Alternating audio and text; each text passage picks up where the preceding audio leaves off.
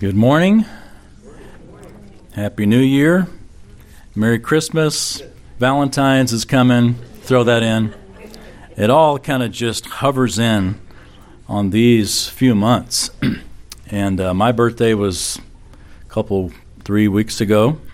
And uh, Kathy's birthday is coming up next week. So we just cram it all in right here together. It is a very expensive time of year. Festive. We are a society that is obsessed with self improvement. We love it. I mean, you want to sell a book, stick it in the self help uh, section of the bookstore. Whether it's exercise or dieting or reading or quitting smoking, we are convinced we can make ourselves better if we just give it the old college try. U.S. News and World Report says that three out of four Americans make at least one New Year's resolution.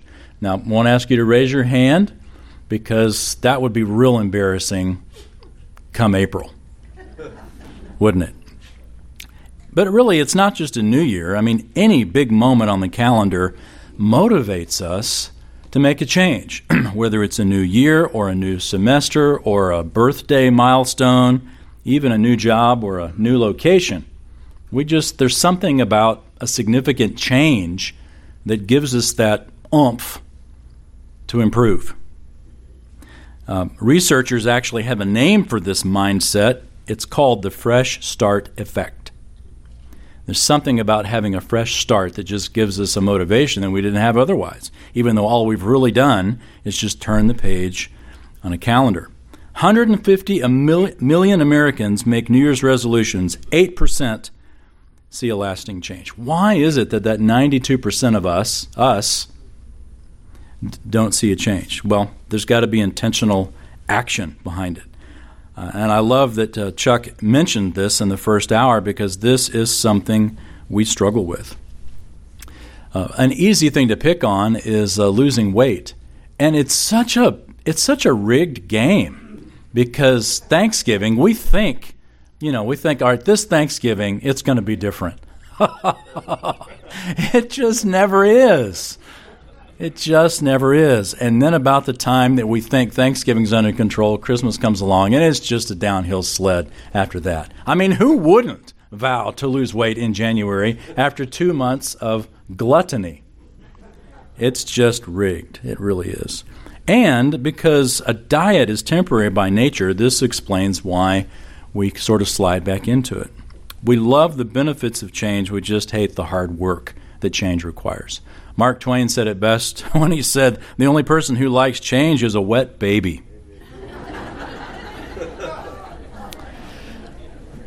well, in our spiritual lives, though, we often find ourselves in the same dilemma. We make a commitment with God but we often go right back to where we started from. It's almost like we're on a diet with God. We just sort of make a commitment. I think about Peter in the upper room that night, and he says, Lord, I will never, all, even though all these others will fall away, I will never fall away. Did Peter mean it at the time? Absolutely, he meant it. That same night, he fell away. That very same night. So it's not a matter of just wanting it, there's got to be something that goes along with it. We're not just dieting with God. Um, how can we give God a true changed life? Or, in other words, how can we give God our very, very best? Let's look together at Leviticus chapter 7. Been a while since we've been in Leviticus, whether it's been the holidays or um, this and that. It's been a while since we've been here but we are in a series where we just sort of pick some select passages from a book that we hardly ever touch. And even in our annual reading program, if you read the Bible on an annual basis or a regular basis, we get to Leviticus and it's just sort of yawn. It's sort of tough. And it's tough because there's so many cultural hurdles that we have to jump to just understand it. And then once we understand it, it's like, okay, great, that was great for them. What does that have to say to me here in my life? I heard about a, a story of an elderly lady who had season tickets with her husband to college basketball games. They'd go all the time. And one of the biggest games of the year, of course, was between the University of Louisville and Kentucky. I mean, major rivalry. And they would go, and uh, during one of the games that um, between these two teams, this lady's sitting there alone with when where her husband used to sit, and uh, her, his chair's empty. And the uh, guy sitting next to her said, "I can't help but notice that you've got an empty chair. Why is your chair empty? I mean, during this game of all games, there's never an empty seat." And she says, Well, you know, my husband recently passed away, and, uh, you know, he used to come and sit with me. And they said, Well, I'm sorry to hear that, but couldn't you, like, invite a friend or a relative to come with you? She says, Are you kidding? They're all at my husband's funeral.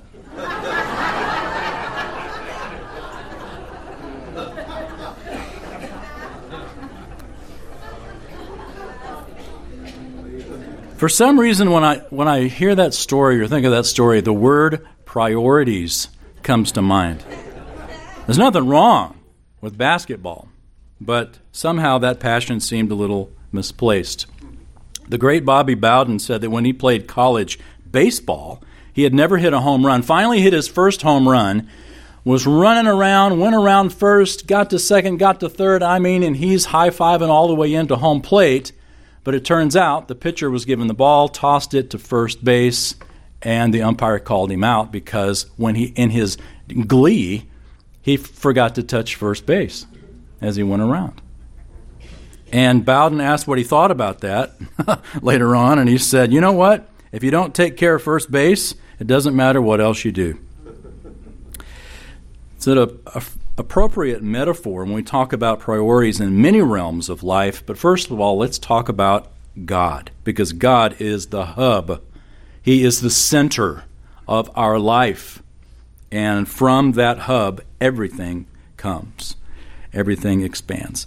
We're in Leviticus chapter 7, and if you would, look down at verse 22. Leviticus 7, verse 22. Then the Lord spoke to Moses, saying, Speak to the sons of Israel, saying, You shall not eat any fat from an ox, a sheep, or a goat. Also the fat of an animal which dies, and the fat of an animal torn by beasts may be put to any other use, but you must not certainly eat it. For whoever eats the fat of an animal from which an offering by fire is offered to the Lord, even the person who eats shall be cut off from his people. See what I mean?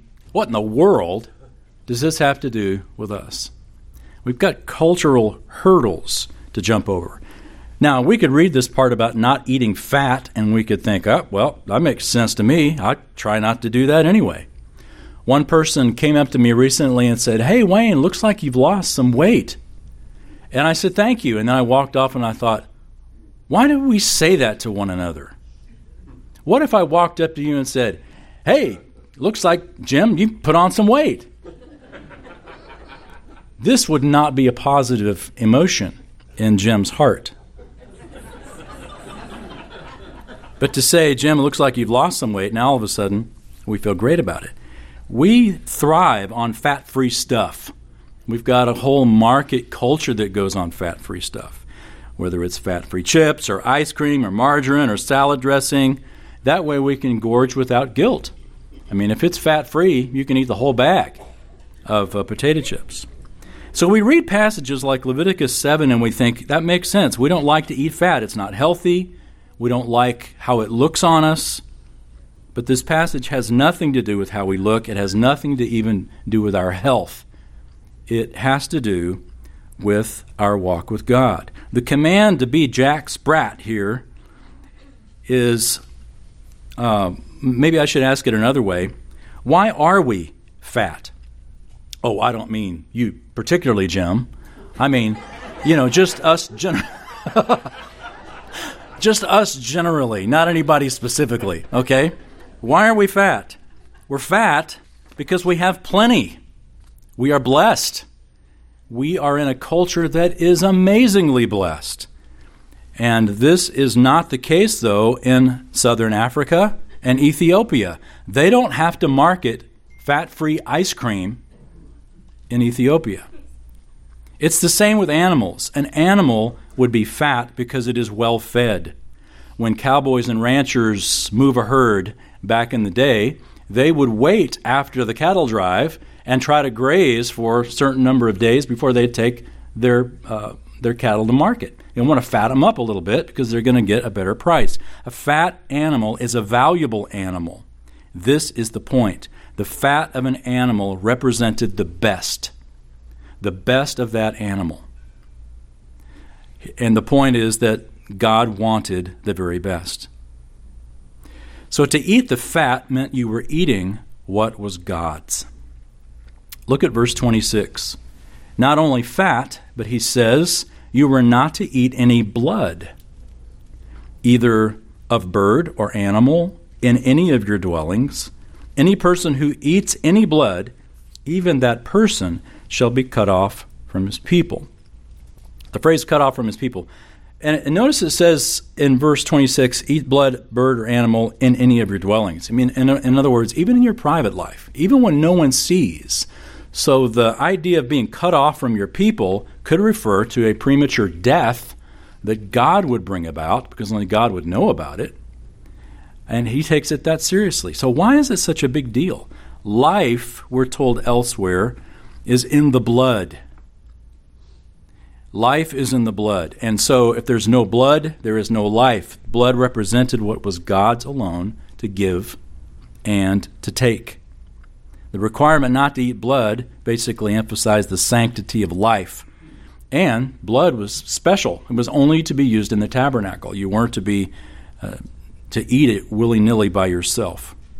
So this law against eating blood was a principle that was timeless. The law against not eating fat was timeless principle. And here is the principle that is relevant in our day just as it was relevant back in the time of Leviticus. And here it is Because we are forgiven, God owns our lives and the best that we have. So we don't eat the blood because God owns life. We don't eat the fat because the, the best goes to God. God owns our lives, God owns our best. This is the principle. And this is how Leviticus can apply to our lives, even though we're not in the time of Leviticus, and even though eating fat and blood is not so much an issue for us anymore legally, according to the scriptures. Um, remember the Israelite, that sacrifice represented you. If something died, you, that thing that died represented you. It died in your place. So giving God the blood and the fat meant you were getting, giving God your life and your very, very best. Oswald Chambers beautifully wrote We are to give our utmost for his highest, our best for his glory. Listen to how Paul said it. Just listen to 1 Corinthians chapter 6 verse 19. Paul asks, "Or do you not know that your body is a temple of the Holy Spirit who is in you, whom you have from God, and that you are not your own? For you have been bought with a price. Therefore, glorify God in your body." Because we are forgiven, because we are redeemed, because we have been bought by the blood of Jesus Christ, we're not our own. Paul said to the Galatians, um, I've died, I've been crucified with Christ, and I no longer live, but Christ lives in me. And the life I live in the body, I no longer live for myself, but for him who died for me. Think for a second about a mascot. What is a mascot on a sports team? What would you say the purpose of a mascot is on a sports team? Ed, any guess? Symbol. A symbol, okay. Any other guesses? Did he take your answer? What would you say? Well, we have two mascots, and we can never figure it out, so I don't know. we have a war eagle and a tiger. Okay, well, you probably ought to, you know, have a a class and decide on that, which which mascot it's going to be. Yeah, that, that that's a great uh, great uh, uh, metaphor as well. A mascot, it represents the team, right? In sort of a microcosm. It's also sort of a, a good luck uh, idea. But the mascot on any sports team doesn't call the plays. I mean, once the mascot has come in and everyone goes, Yay, mascot, they basically sort of shoo him off to the side, and he's nothing more than a glorified cheerleader at that point. The mascot doesn't call the plays. The purpose of a mascot is to represent them. And I'm sort of amazed sometimes how our society makes God our mascot. He is not the one that we follow, but He's the one that we sort of tip our hat to. And in politics, of course, this is very common to just sort of end a, a speech with God bless America. But it's okay to pray to God. And it's been amazing this week with the prayers for Damar Hamlin. Uh, even more amazing was to see the ESPN commentator who actually prayed. I mean, stopped the whole show and said, Look, let's just pray right here, right now, which was uh, pretty amazing. Tragedies tend to do that, don't they? Uh, 9 uh, 11 is an easy thing to point back to, where we could see our congressmen holding hands on the Capitol steps and singing God Bless America. It's like, wow. Tragedies strip away the veneer and bring life down to its essentials. God is our national mascot until we need Him to be God. And then we pray to Him. We ask Him to do what only He can do. Because only God can bring healing, only God can bring, bring protection. And when we ask, as a nation, God bless America, what are we asking? I mean, what God are we asking? God just sort of becomes this empty, you know, plastic baggie that we can put whatever we want in it, and He is a God of our own making. When we ask God, we pray to God change things for us, what God are we pointing to? We're pointing to the God of the Bible. At least that's the assumption here in the United States, and I think it's true. I think it's a true assumption. But any even a casual reading of the Bible shows us that God is has a son. And the center of all of history is Jesus Christ. Jesus Christ. And again, I love how Chuck said it today. God is not just love, He is also justice. There is a part of who God is that also is holy. So, and I don't mean to be too critical of our government. They're an easy target. The purpose of government is not to lead us spiritually. The purpose of government is to protect us.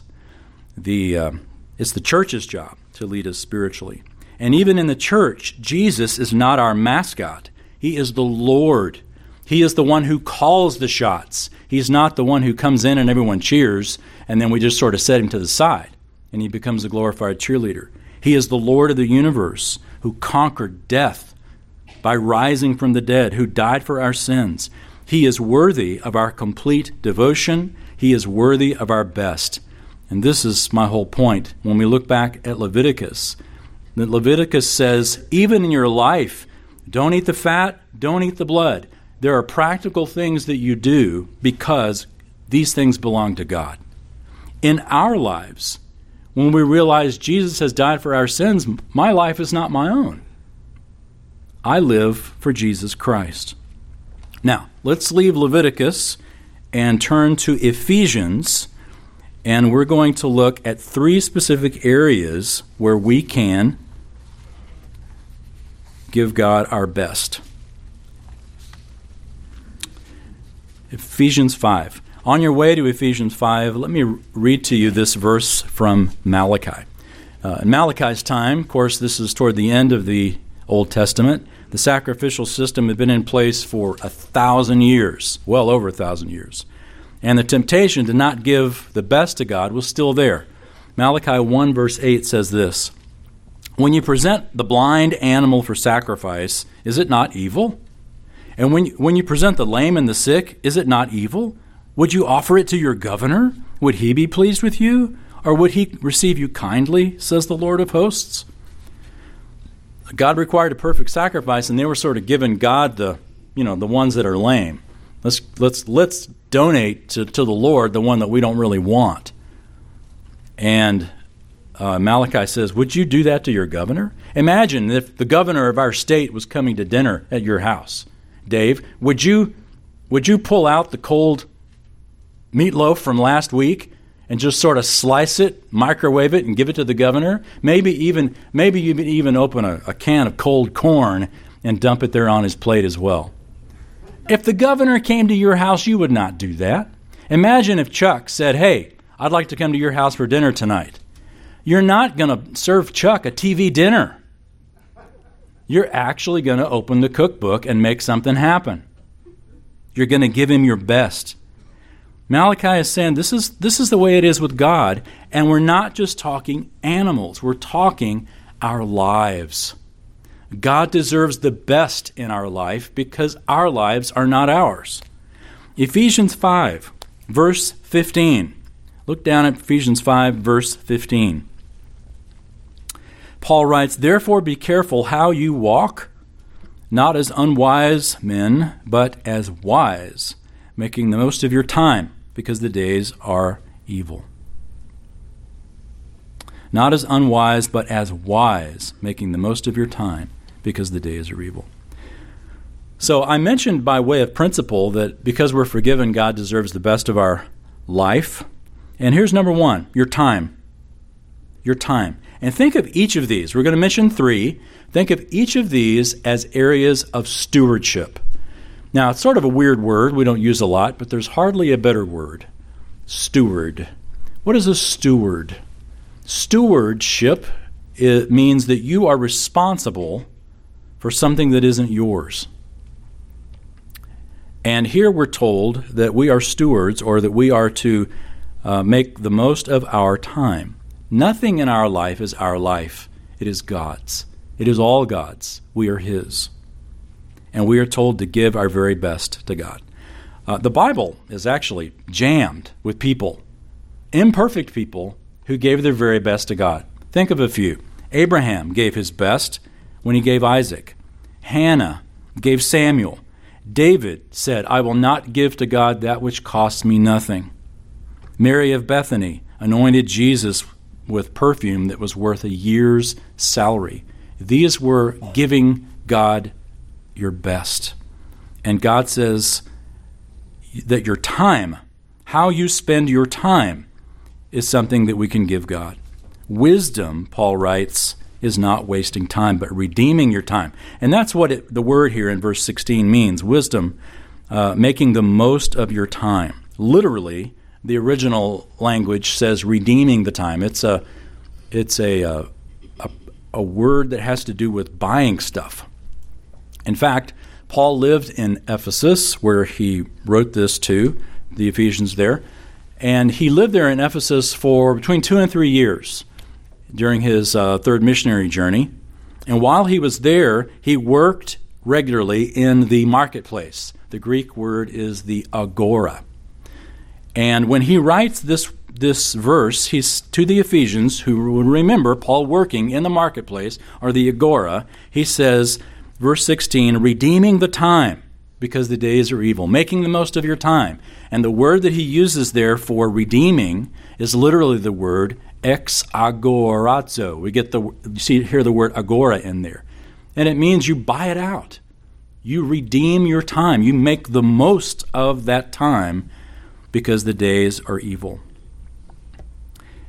It's really easy in a culture where God is our mascot to fritter away our time, to consider it our own and to not consider it God's. But our time is the Lord's. Our intention is to use our time for God.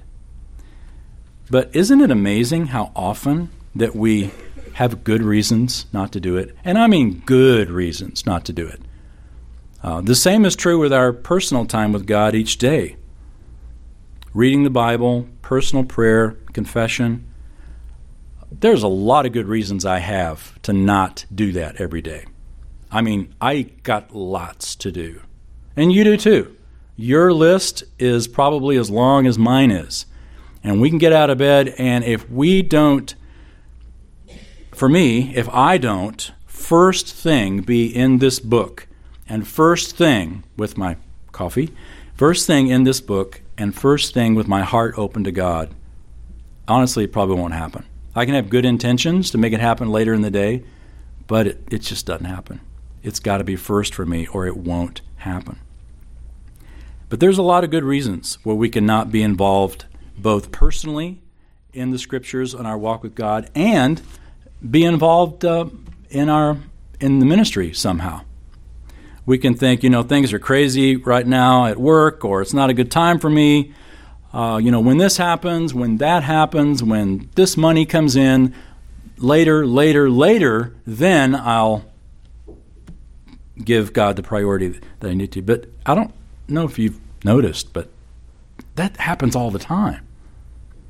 Last year was just like the year before when we were telling ourselves, when we were kidding ourselves with that excuse. And this year will be exactly the same if we continue to tell ourselves or to justify our lack of giving God the time because we're looking for, um, we're waiting for things to just work out, for serving God to be convenient. It never will be. My friend, if you were waiting for things to just work out to give God the priority in your life, you never will. And I never will. Because our world is a rushing current going the opposite direction. And if we quit paddling for a moment, we will eventually find ourselves downstream. We've got to paddle hard. Spending time in the Word of God on a regular, if not daily basis is critical to you spiritually, just like eating is critical to you physically. We wouldn't think twice about skipping a meal. And yet, how often do we do that with the Scripture?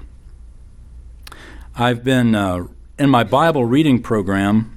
I started reading the Bible again this year, and I ran across Proverbs chapter 2.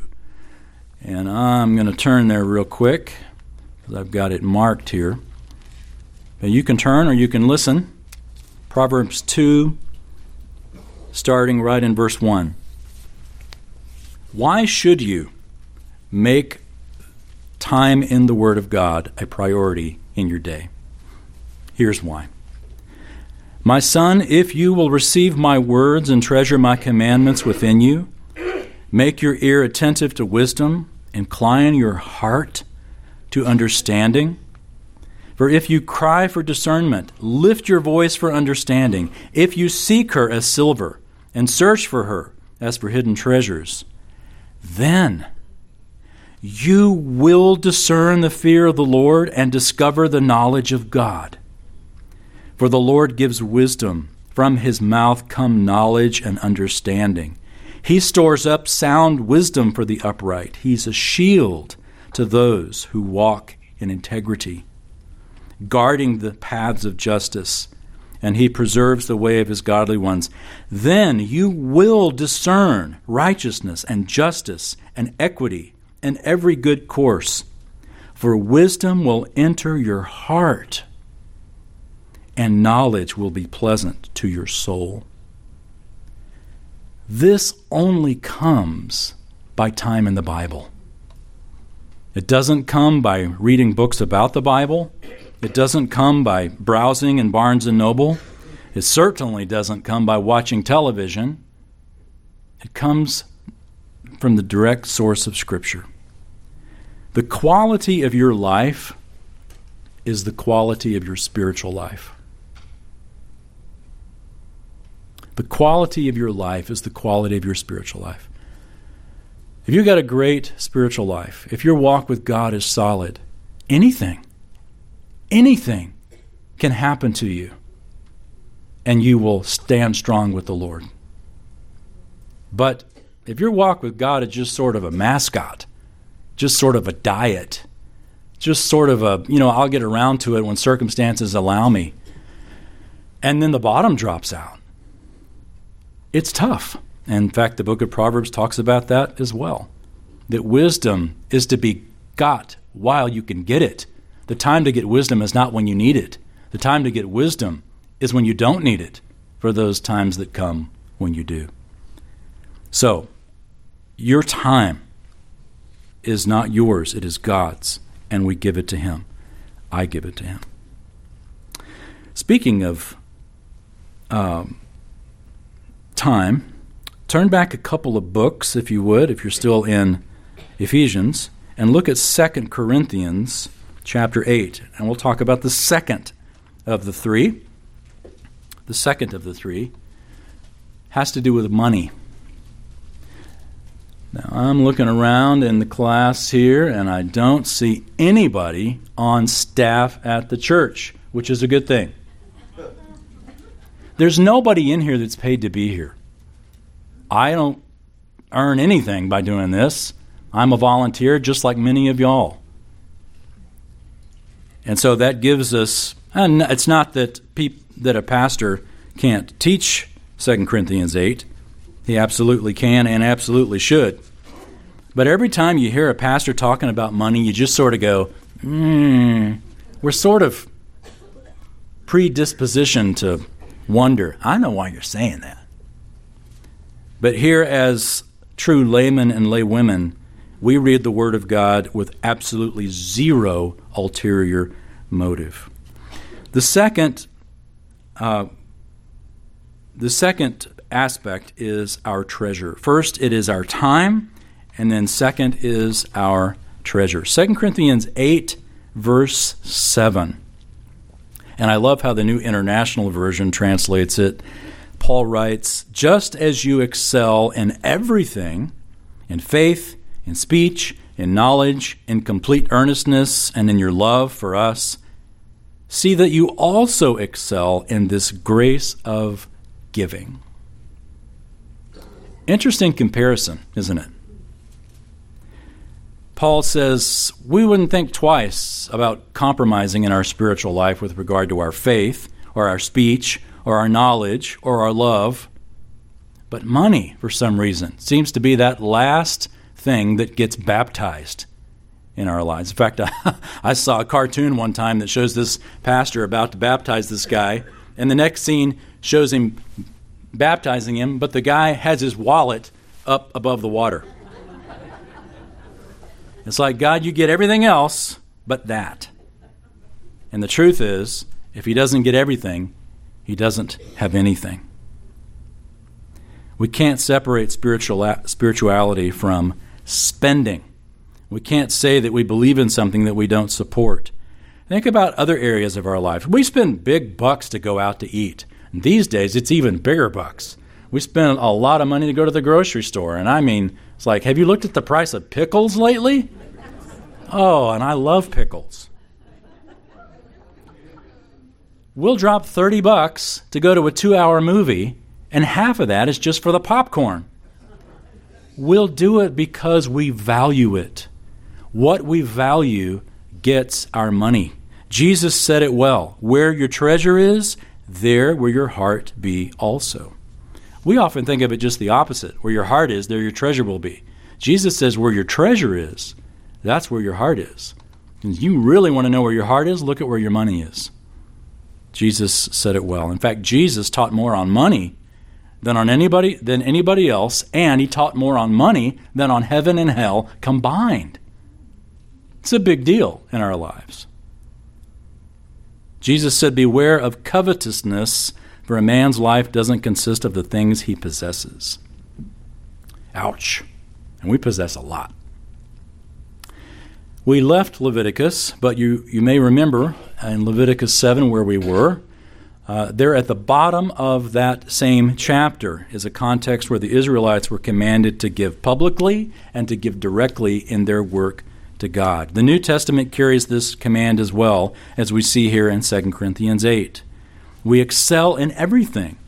Paul says, make sure that you're also excelling in this grace of giving the work of the Lord occurs because people give. Now, turn back, if you would, one book to 1 Corinthians 12. 1 Corinthians 12. I'm amazed at how generous this class is. Uh, sometimes on the, the leadership committee, we'll get together and talk about this and that. And we talked about uh, giving to our missionaries over this last holiday, and the outpouring was amazing. And I'm sure that the missionaries were exceedingly grateful to get that. Um, we all do it together. 1 Corinthians 12 looks at the third of our three areas that we're focusing on regarding God owns our lives and the best we have. First was our time, second was our treasure, and finally, in verse 7, our talent. 1 Corinthians 12, verse 7. Paul writes, But to each one is given the manifestation of the Spirit for the common good. To each one is given the manifestation of the Spirit for the common good. Some of the words there are a little uh, wooden. Manifestation. What does that mean? The, the idea of manifestation is that, that the Spirit of God manifests or shows itself through the spiritual gifts. In other words, we see the life of God in us when we exercise our spiritual gifts. But notice again the details. To each one, that's to every individual Christian, is given the manifestation of the Spirit. In other words, every one of us who have placed our faith in Jesus Christ has been given a manifestation of the Spirit or a spiritual gift of some kind. And its purpose, we're told, is for the common good. To each one, for everyone. To each one, for everyone which means your particular gift is not a gift to you. It is God's gift to the church through you. Your gift is the gift to the church. The Spirit of God manifests, basically shows up in practical ways.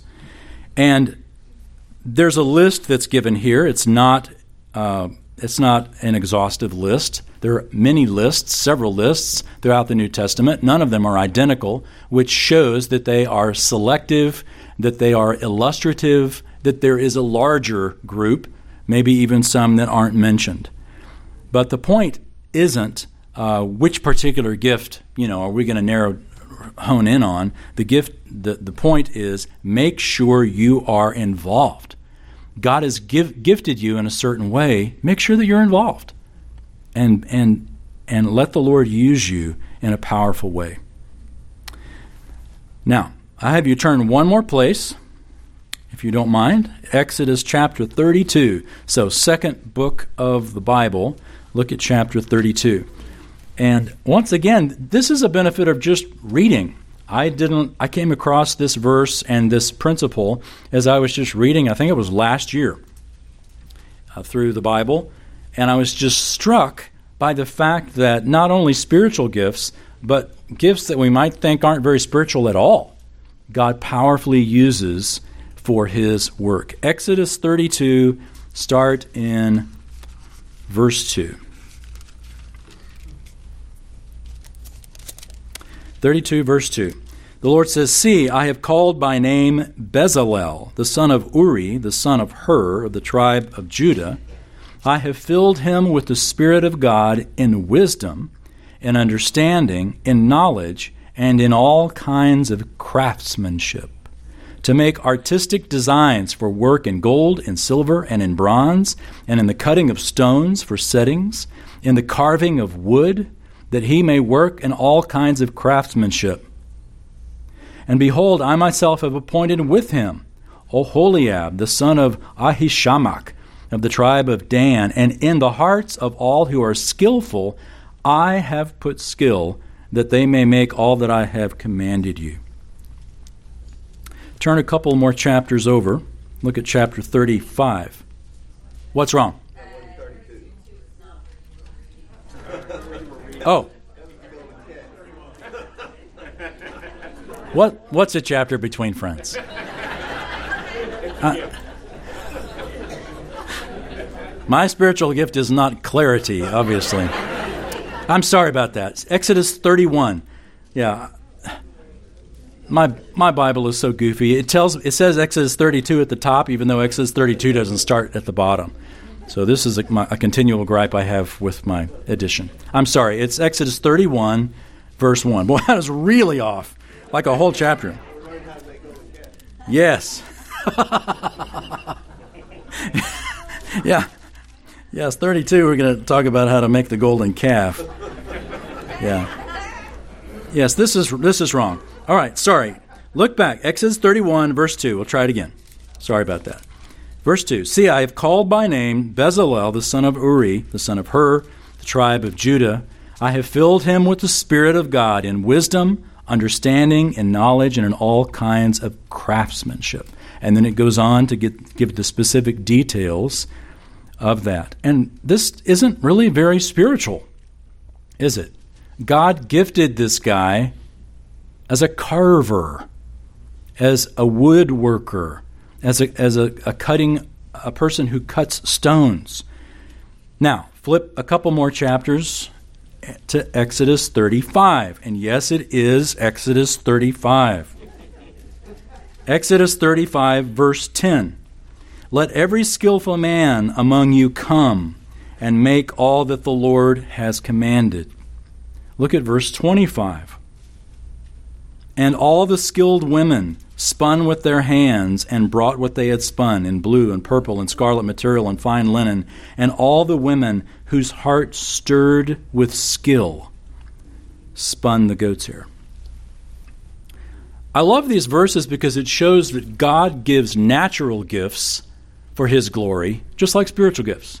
Here in the church we tend to we tend to glorify spiritual gifts until it's time for the worship team to take the stage then all of a sudden it's like, whoa, we the natural gift's what we want at that point. I mean, yeah, it's great if if they can actually do something spiritual, but if they're off pitch, ain't nothing spiritual about that. That's hard work to worship when they're off pitch. We have exceedingly gifted musicians in in this particular body of Christ, and that is a gift from the cradle that they have nurtured through hard work and discipline and practice. And it's some something that who knows, maybe even some in the orchestra don't know Christ. Don't know. I don't know them. I hope they do. And if not, it's great that they're here because they get to hear about the gospel. But my point is this if you're not sure what your spiritual gift is, okay, but you know what you're gifted at. You know what the Lord has gifted you at naturally because probably you've made a career out of it. People pay you money outside in the secular world to do whatever it is you're good at. How can you use that ability and gift as well to minister to the body of Christ? Our talent, our time, our treasure, our talent. Paul says to each one is given for the common good. I love this verse from 1 Chronicles. Just listen to 1 Chronicles 15:22. It says Kenaniah, the head Levite, was in charge of the singing. That was his responsibility because he was good at it. Isn't that great? Why was he why was he given charge of it? Because he was good at it. Said very simply, and that is often why we are given responsibility as well. I love what uh, the celebrated pianist Kurt Kaiser said. Said something that his dad taught him. He said, Whatever gift you have been given, it is your responsibility to burnish it, shine it, and make it the best that it can be, and then give it back to the one from whom you received it. So each of these things that we're talking about, whether it's time, treasure, talent, all boils down to that one word that I mentioned stewardship. Our life is not our life, our life is God's life. For those in Leviticus, they didn't eat the blood, they didn't eat the fat. Why? Because God, life is God's, the best is God's. Same is true with us. The best we have in our lives is God's. So let me ask you, what's going to make this year any different than last year? I mean, really. What's going to make this year any different than last decade or decades of your life? Where we have just sort of rocked along with the back burner diet mascot of a God. Stewardship might be the one thing that turns the corner for us. Our life is not our own. Let's pray. How grateful, Lord, we are that you gave the, the best you gave your best. You gave Jesus to us. You gave his life for us. the very best. He gave up his life, he gave up his blood for us. And because we are forgiven, because we have placed our faith in Christ who died for our sins, we have an obligation. And it is not to the flesh, it's not to our own selfish desires, it's to you. As Paul said, I've been crucified with Christ, and I no longer live, but Christ lives in me. What Paul said was true for him is true for each of us that our lives are yours, Lord. The very best we have of our time, of our treasure, our talent, it's yours. And we open our hand with all these things and ask that you would take them and use them in the season of life that you have us in that's appropriate. That we would not face or, or feel the burden of undue guilt but we would feel the burden of obligation, of stewardship. How can we give our time, our talent, our treasure to you for your glory? Thank you for the year before us, for its potential. And Father, by your grace, may it not just be another year, may it make a difference because of our stewardship. And we pray in Jesus' name. Amen.